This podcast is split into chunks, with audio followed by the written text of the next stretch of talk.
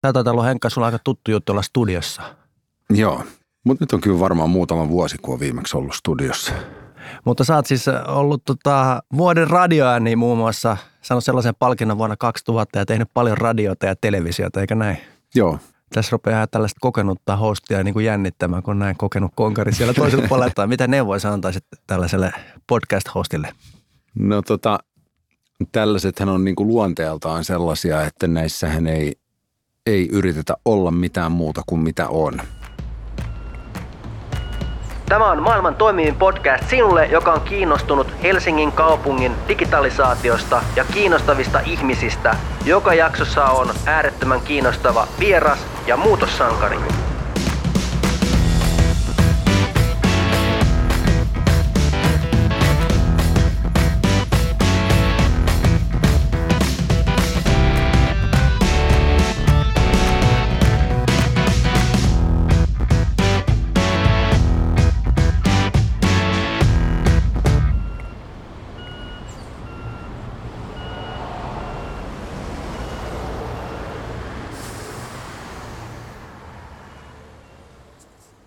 Tämä on maailman toimivin podcast ja tänään on vierana Henkka Hyppönen, joka on luova johtaja, tietokirjailija, yrittäjä, puhuja ja TV-esiintyjä.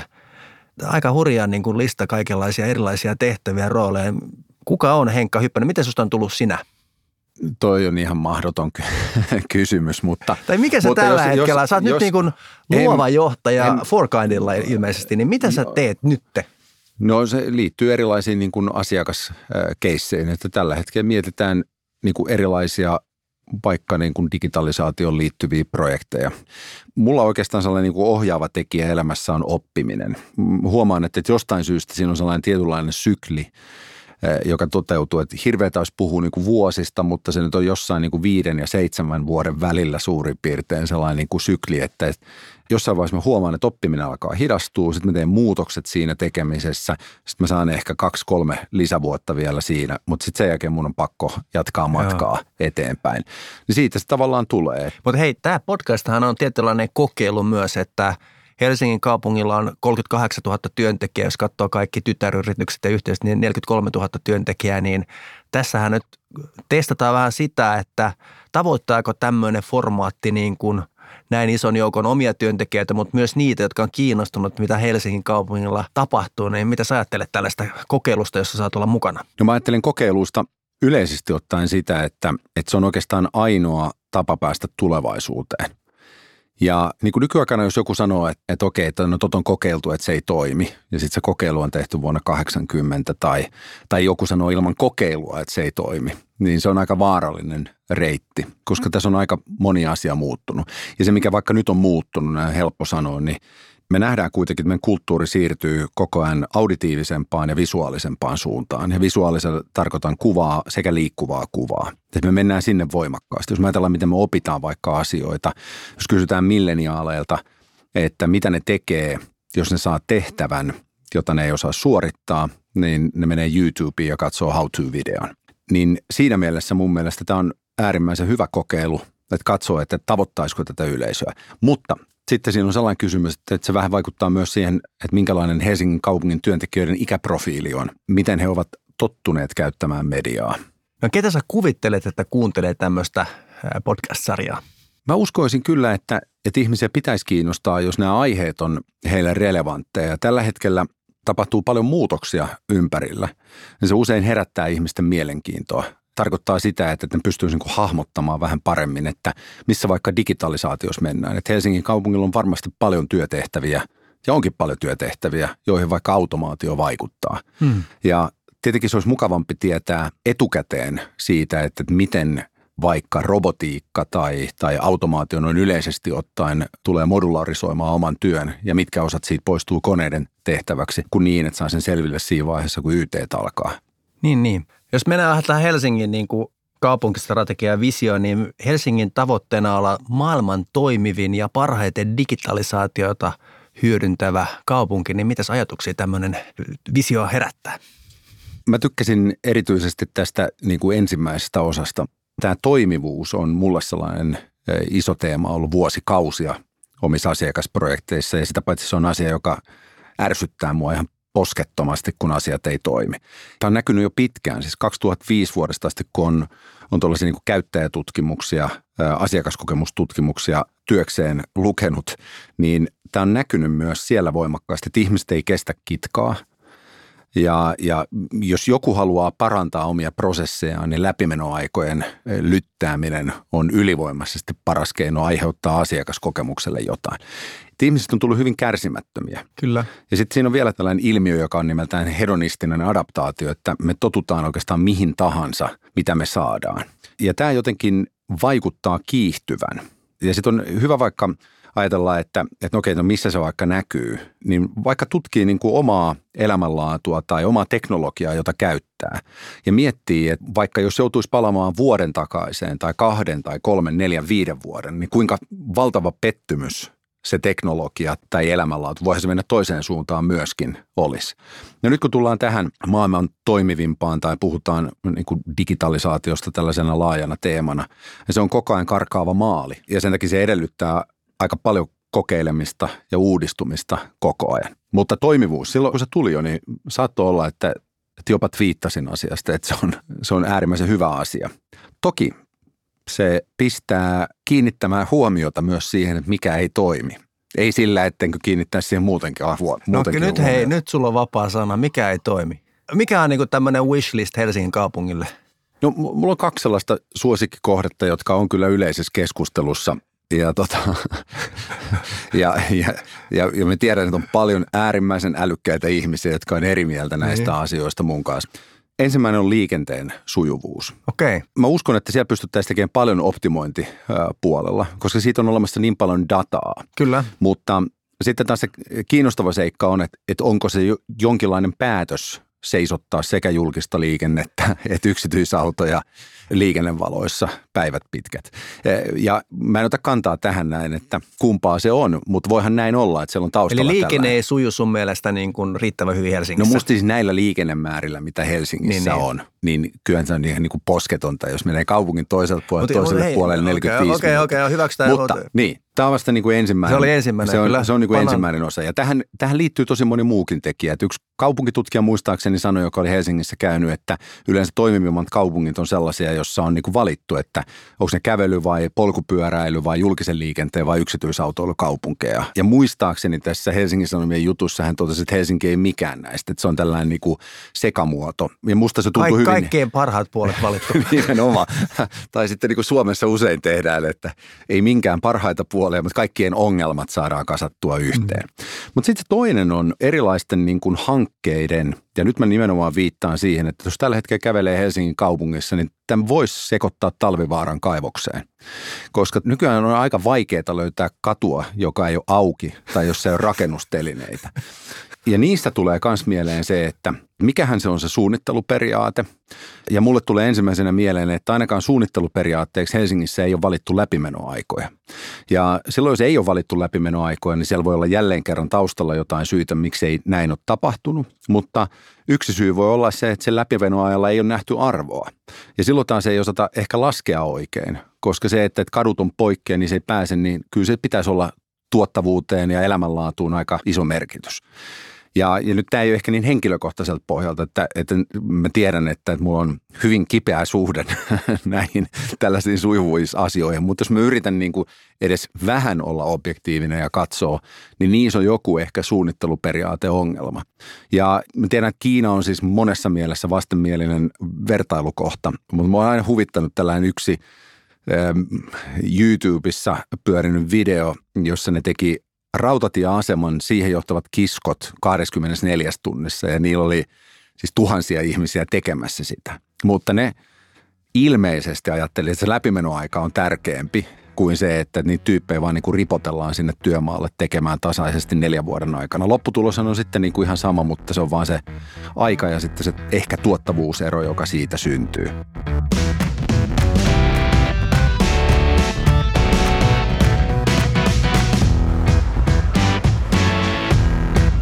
Minä rakastan podcasteja ja sen takia haluan tehdä myös maailman toimivinta podcastia, jotta taso säilyy.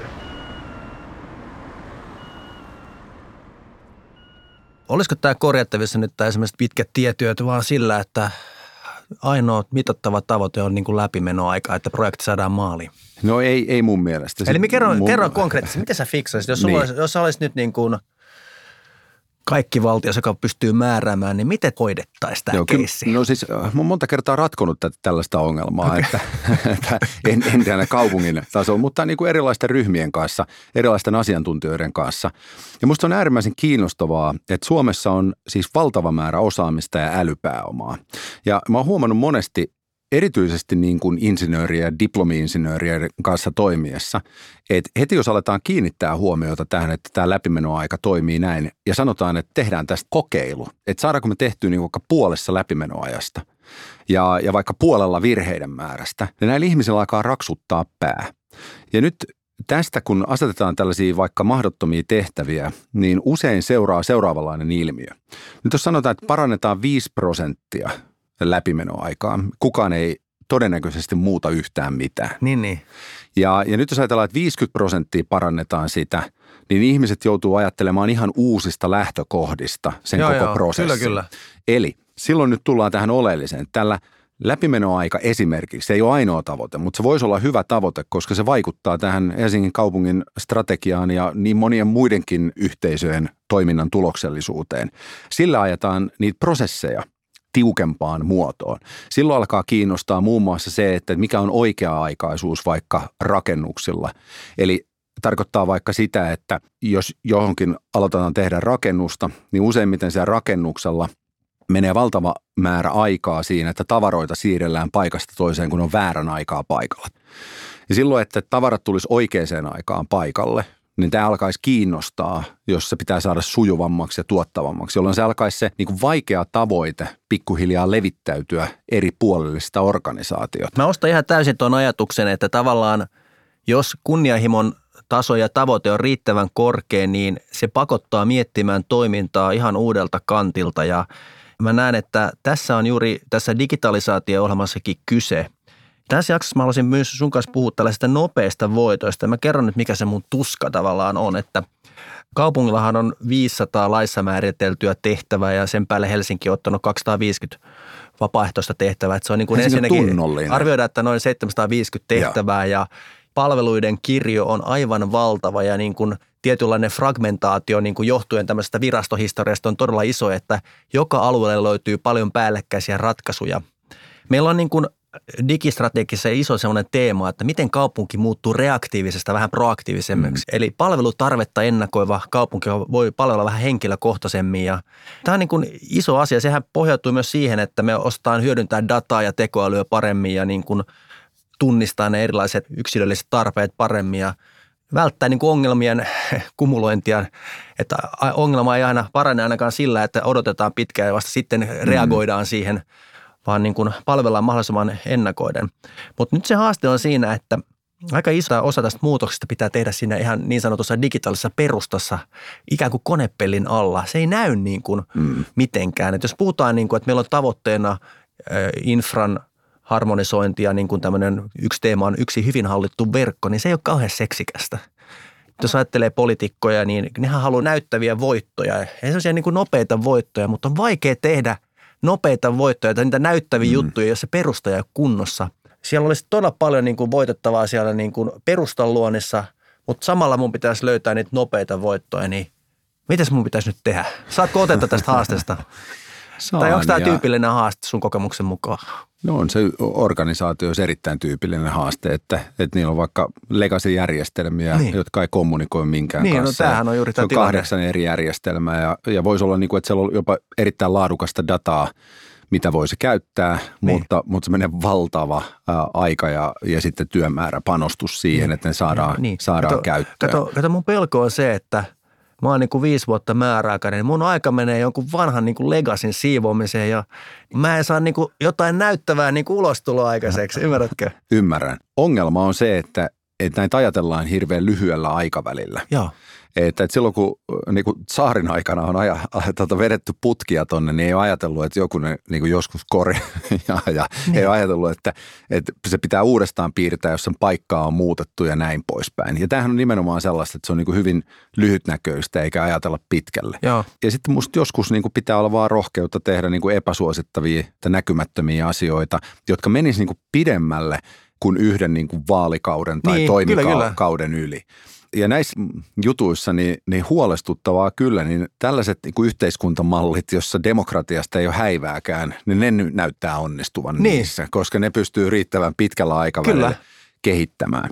Mutta sitten sit mä kuitenkin niin kuin ehkä, ehkä vähän kyseenalaistaisin sitä, että – että onko saatavissa sellaisia niin kuin, kuin lyhytaikaisia voittoja, koska kyllä monessa paikassa niitä on saatavilla myös, että ei tarvitse niin satsata sinne pohjaan. Ja sitten jos ne katsoo, että ne on strategisesti yhdessä. Mä annan nyt e- esimerkin tästä, että nyt mä en tiedä kenen tekemä se oli ja, ja tämä menee sitten niin kuin sairaanhoitopuolelle. Mutta jos pystytään vaikka esimerkiksi ihmisiä, jotka ilmoittautuu sairaanhoitoon, niin pystytään automaattisesti – laittamaan kategorioihin, että ketkä on kiireellisiä, ketkä on epäkiireellisiä ja saadaan niin kuin vaikka 17 prosentin säästö aikaiseksi. Mä en muista niitä lukuja tarkkaan, mutta, mutta Vantaalla tehtiin tällainen kokeilu. Niin nämä on mun mielestä nopeita voittoja, johon ei tarvi välttämättä sitä niin kuin legacy-järjestelmää. Jos on riittävästi siitä rajatusta ympäristöstä dataa ja se tehdään niin kuin riittävällä tavallaan varmuusvälillä, ettei riskejä synny, ettei vaan vahingossa luokitella jotain ihmistä kiireettömäksi, joka olisi myöskin kiireellinen, niin kyllä mä näen, että se on kuitenkin ihan toisen luokan tehtävä silloin, kun tällaisen niin kuin pohjajärjestelmien perustan rakentaminen. Kyllä. Tuossa on varmaan tärkeä pointti, että jos tosiaan lähtee niin kuin sieltä bottom-up pohjalta siivoamaan hyvin fragmentoitunut tietopohja, niin siinä voi mennä vuosikausia ja se ei välttämättä tuota sitä toivottua lopputulossa. Mutta jos lähtee sieltä niin kuin aidoista asiakaskeisseistä miettimään, että mitä dataa esimerkiksi tarvitset, niin silloin tavallaan se ongelma ehkä hieman pienenee – Joo. kun ei tarvitse joka käyttötapausta varten kaikkea dataa. Ja Just tätä, näin. Joo. Ja mutta nyt on pakko kysyä, kun meillä on tämä tavoite palvelutarvetta ennakoiva kaupunki, niin luotat se kaupunki niin paljon, että sä olisit valmis antamaan luvan terveystietoisiin hyödyntämiseen niin, että sua kutsuttaisiin niin kuin proaktiivisesti saamaan hoitoa, kun tunnistetaan riskejä. Et mä oon käyttänyt tätä esimerkkiä, että Suomessa on jo niin kuin pitkä perinne esimerkiksi kohdunkaulan syövän seuloinnolle, mm. joka tehdään 30-60-vuotiaille naisille, niin – tämä säästää vuosittain tämmöinen screenaus 250 henkeä ja syöpää esiintyvyys on merkittävästi tippunut, niin nyt dataa tehokkaammin hyödyntäessä, meillä on itse asiassa digitalisaatio olemassa kärkihanke, tällainen proaktiivinen terveyshyötyarvio, jossa pyritään tunnistamaan siitä datasta, jotka potilaista mm. on, hoitovaje. Joo. Ja niin kuin tunnistaa ne riskipotilaat, joilla on suuri riski. Periaatteessa voidaan tulevaisuudessa kutsua sitten hoitoon. Niin minkälaisia ajatuksia tämmöinen herättää? Jos sä menet ihan omakohtaisesti, niin olisit sä niin kuin valmis tämän tyyppiseen toimintaan? Että tässä mennään niin kuin myös aika isoihin tämmöisiin eettisiin kysymyksiin. Juuri näin, koska niitä tietoja voi käyttää muuhunkin kuin pelkästään tämän ihmisen kutsumiseen hoitoon silloin, kun tällainen vaje on. No jos, on, jos, jos se on väärissä tai jo, jo, niin nimenomaan. käsissä. Ja, ja silloin tullaan tähän kysymykseen, että et, et luotanko mä siihen, että mm. tämä taho mm. ää, jatkossa, koska nythän kysymys ei ole tästä päivästä eikä tästä vaalikaudesta, mm. niin. vaan että et käyttääkö se sitä moraalisesti jatkossa myös. Joo. Ja, ja tämä on mulle sellainen niin kuin mielenkiintoinen kysymys pohtia, koska pragmaattinen minä sanoo välittömästi, että kyllä, tosta on hyötyä. Ja näin mä tavallaan operoinkin, niin. että, että geenitestistä mä oon saanut tietoa, mua kiinnosti se, että... Onko sulla, te, onko sulla tehty täydellinen geenikartoitus? No ei, ei ole täydellinen tehty, se nyt on vähän liian kallis vielä, vielä ei, tällä hetkellä. Mutta se, on, se on varmaan 6000 dollaria, jota sitä luokkaa. Niin, mutta mua se niin paljon kiinnostaa, että mä täydellisen tekisin, mutta, mutta tuolla niin osittainen, missä nyt näkyy tiettyjä markkereita Alzheimerista ja Parkinsonista ja Joo. tämän tyyppisistä jutuista ja ja sekin on jo pelkästään kiinnostavaa, että kun sä saat tällaisen tiedon, että tota, nyt se tieto on saatavilla, niin ihan se hetki siinä, että kysyy itseltään, että, että haluanko mä tämän tiedon niin. saada. Mutta sitten jatkossa esimerkiksi, että, että sieltähän näkyy esimerkiksi, että näistä geenituloksista ne näkyy tällainen seikka, että, että mikä on mun sen perimä, että mistä ikään kuin maista esi-isät ja muut tulee. Niin. Ja se oli suunnaton pettymys havaita, että mä oon kyllä niin suomalainen kuin olla osaa ja voi. Mutta tämä on esimerkiksi aika kiinnostava tieto tässä ajassa, mitä keskustelua käydään. Että minkälainen niin kuin vaikka hallitus, minkälainen niin kuin johto. Et nythän me ajatellaan, että okei, että Suomi on tällainen maa ja, ja tota, näinhän me toimitaan. Mutta mitä se on vaikka 15 vuoden tai 20 vuoden kuluttua, mm. niin mihin tätä tietoa silloin voidaan käyttää. Mut, mut, Mulle se tärkeä on siinä se, että kuka on se protagonisti siinä. Eli määritänkö mä itse sitä tahtia vai määrittääkö ikään kuin joku koneisto sitä, että milloin mun pitää tulla mihinkin. Ja sitten niin kuin, jos se koneisto määrittää tahtia, mutta mä en ole samaa mieltä sen kanssa, niin mitkä on seuraamukset? Joo. Mä annan tästä toisen esimerkin. Vähän aikaa sitten Yhdysvalloissa, siis muutama vuosi sitten hyväksyttiin ensimmäinen, siis FDA hyväksyi ensimmäisen tällaisen lääkepillerin, joka antaa, se sulaa vatsahapoissa, niin se antaa ilmoituksen sun tota, kädessä olevaan laitteeseen, että nyt se lääke on hajonnut. Se on täysin biohajoava se, se tota, markkeri, eli voidaan niin kuin sanoa, että se ei ihan oikein, mutta voidaan sanoa, että siinä pillerissä on niin kuin internet mukana. Niin, niin. Ja sitten tämä menee lääkärille tiedoksi ja, ja kelle sen tiedon haluaa antaa. Ja vaikka sille potilaalle tietenkin itselleen, että, että ei, aina ei voi muistaa. Ja ensimmäinen... Vanhusten lääkkeiden ottoa voidaan seurata tämän innovaation kyllä, kautta. Kyllä. kyllä. Ja, ja tämä ensimmäinen lääke, mihin se hyväksyttiin, oli skitsofrenian hoito, joka on äärimmäisen siis hankala, tuhoava tila paitsi taudin sairastajalle, niin myöskin koko lähipiirille. Kyllä. Okei. No meillä on tällainen systeemi, mikä niin kuin perustuu hyvin pitkälle siihen, että, että ihminen itse tekee päätöksiä omasta elämästään ja itsestään. Mitäs meillä onkin tieto siitä, että käyttääkö ihminen hänelle määrättyjä lääkkeitä, jotka on korvattu hmm. yhteisestä pussista. Tämä asettaa ainakin me kysymään kysymystä, että jos et sä käytä sulle määrättyä lääkitystä, niin onko siitä jotain seuraamusta? Ja mä uskon, että ainakin nykyisessä mallissa meillä Suomessa, niin me ollaan sitä mieltä, että se on ihmisen vapauden piiriin kuuluva. Mm. Mennään yhdysvaltalaiseen malliin, joka on sitten kaupallinen terveydenhuoltomalli, niin mä en ole niinkään varma, että tietyn, tietyn tota kippipisteen jälkeen näin tapahtuu, että sä saat korvauksen lääkkeisiin, jota sä et käytä.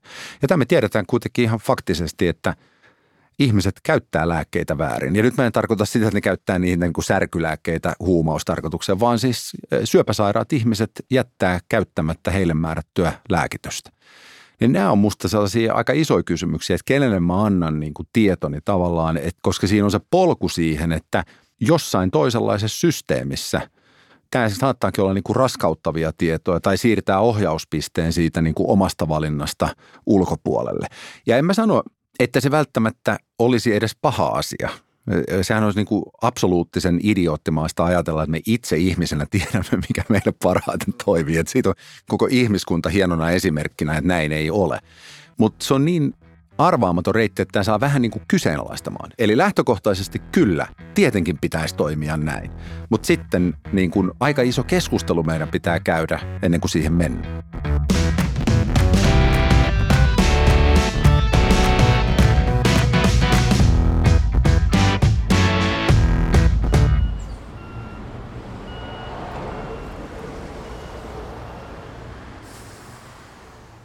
Mä haluaisin vielä nostaa tämän niin kuin näkökulman myös tästä digitalisaatio-ohjelmasta, että me uskotaan vahvasti niin sanottuihin omadata-periaatteihin, että sinulla on yksilönä oikeus omiin tietoihisi. Eli ajattelen niin, että tämmöinen niin kuin proaktiivinen toiminta on sallittu sinun luvallasi, mutta ei ilman lupaa. Kyllä. Tämä on mun mielestä hirveän tärkeä niin kuin lisä tähän, koska – kyllä mä niin kuin uskon siinä mielessä yksilön vapauteen, että, että niin kuin jos joku valitsee toimia vastoin kaikkia mahdollisia suosituksia, niin hänellä olkoon siihen oikeus.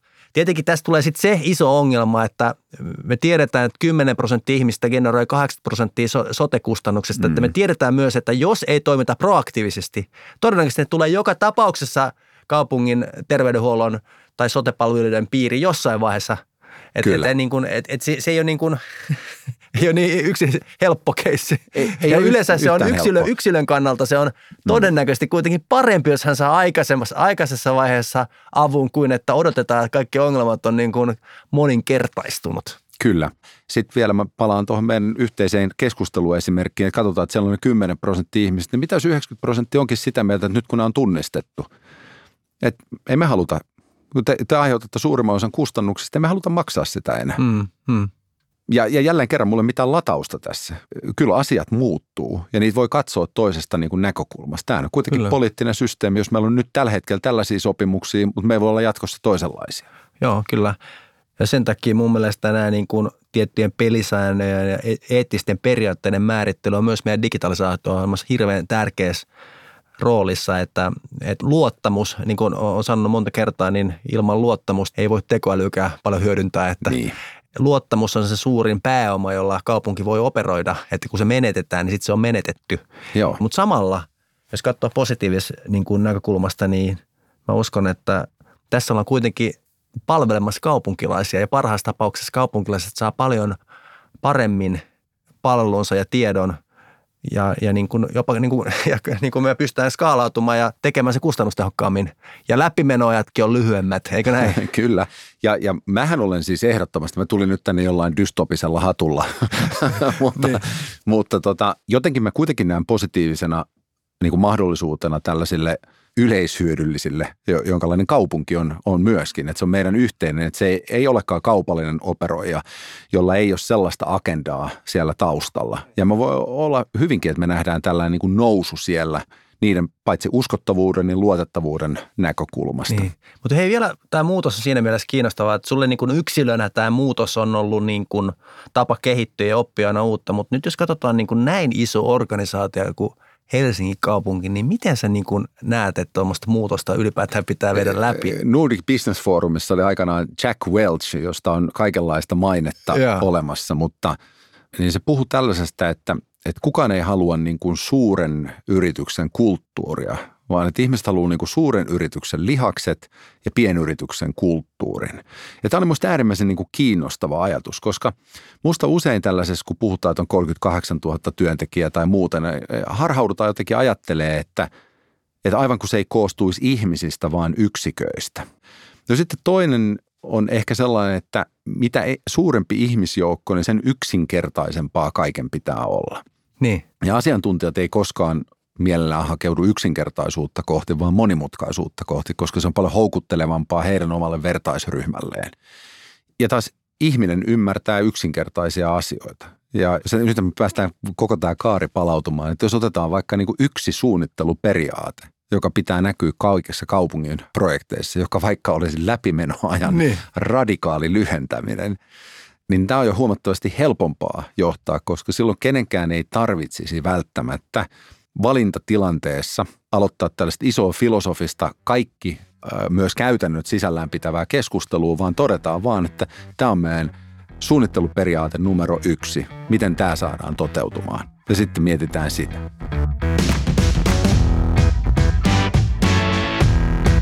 Muutossankari. Muutossankarina meillä on Timo Lukkarinen, joka on Helsingin terveysasemien johtajalääkäri. Kuunnellaanpa, mitä Timolla on mielessään. Jos kaikki olisi hyvin, niin ihmiset on mukavuuden halusia loppujen lopuksi jossain määrin. Eli mukavuutta voi tuoda niin kuin se, että asiat toimii tai sitten, että, että tota niin, on tottunut niihin tiettyihin rutiineihin. Tällä hetkellä meidän perusterveydenhuolto ei toimi. Ehkä voi niin kuin sanoa näin. Eli meidän saatavuus ei ole riittävä potilaat joutuu ohjautumaan muihin palveluihin, koska he eivät niin kuin saa sitä, mitä me ehkä tarvitsisi haltuunottoa. Tämän tyyppistä näihin pyritään toki isoissa, isossa mittakaavassa puuttumaan, mutta kyllä henkilöstöllä on sellainen fiilis, että jotain täytyy tehdä. Se on käsiin tuntuvaa, että, että he eivät pysty ehkä vastaamaan siihen palvelutarpeeseen, mitä, mihin he haluaisivat vastata.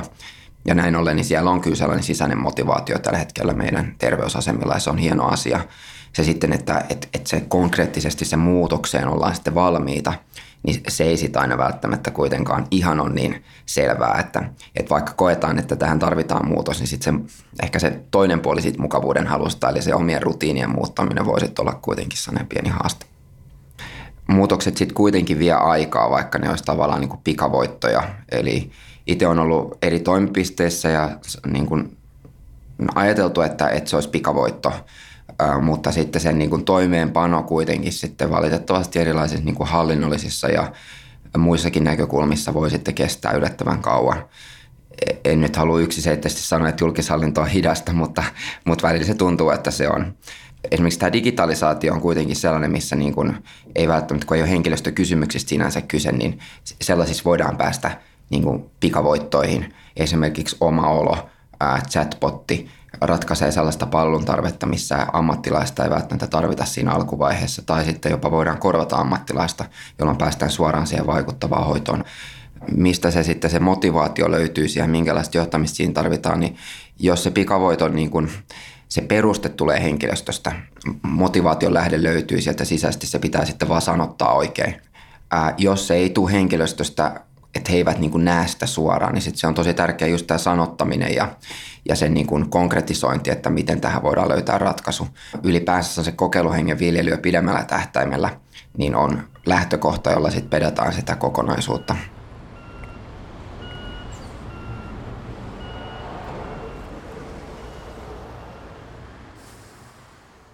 Hei, mä oon nyt tässä tykittänyt kysymyksiä sulle, niin nyt sä saat kysyä multa jonkun kysymyksen.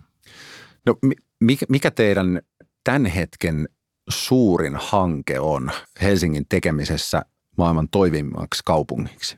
No ehkä nyt kaksi semmoista niin kuin kärkihanketta, jotka ne pitäisi näkyä on se, että jos me voidaan ensi vuonna parilla alueella ainakin jo tarjota tämmöinen esiopetuspaikka proaktiivisesti ilman, että vanhempien tarvitsee sitä hakea, niin se on, se on niin kuin ihan oikeasti näkyvä juttu ja mä toivoisin, että se malli skaalautuu niin kuin koulupaikkoihin ja muuhun, että semmoinen turha tietojen kysely Joo. poistuu. Ja toinen niin kuin mielenkiintoinen just kärkihankkeesta mä aika innostunut on tämä niin kuin proaktiivinen terveyshyötyarvio, että voidaanko me löytää niin kuin toimiva tapa niin kuin tunnistaa se hoitovaja ja kutsua niitä hmm. potilaita hoitoon, jotka on esimerkiksi vaarassa kuolla – Joo. niin mä näkisin, että sillä tulee olemaan niin kuin yksilön tasolla iso merkitys, jos, jos tämä niin kuin osoittautuu toimivaksi, mutta myös kansantalouden kannalta niin kuin järkevä malli. Hei tota, Henkka, tuliko tästä nyt niin kuin maailman toimivin podcast-jakso?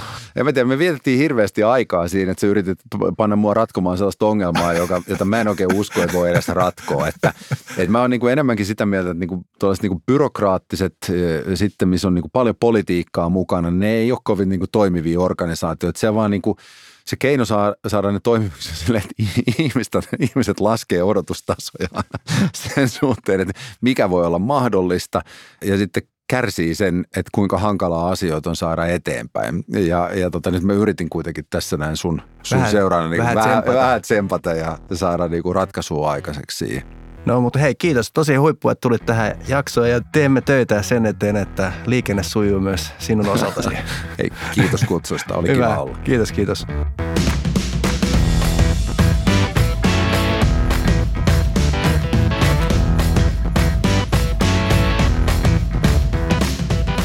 Tämä on siis maailman toimivin podcast. Jos tykkäsit tästä jaksosta, niin kerro sitä kaverille somessa. Ja voit lähettää palautetta myös sähköpostilla maailman toimivin podcast at hel.fi yhdellä ällä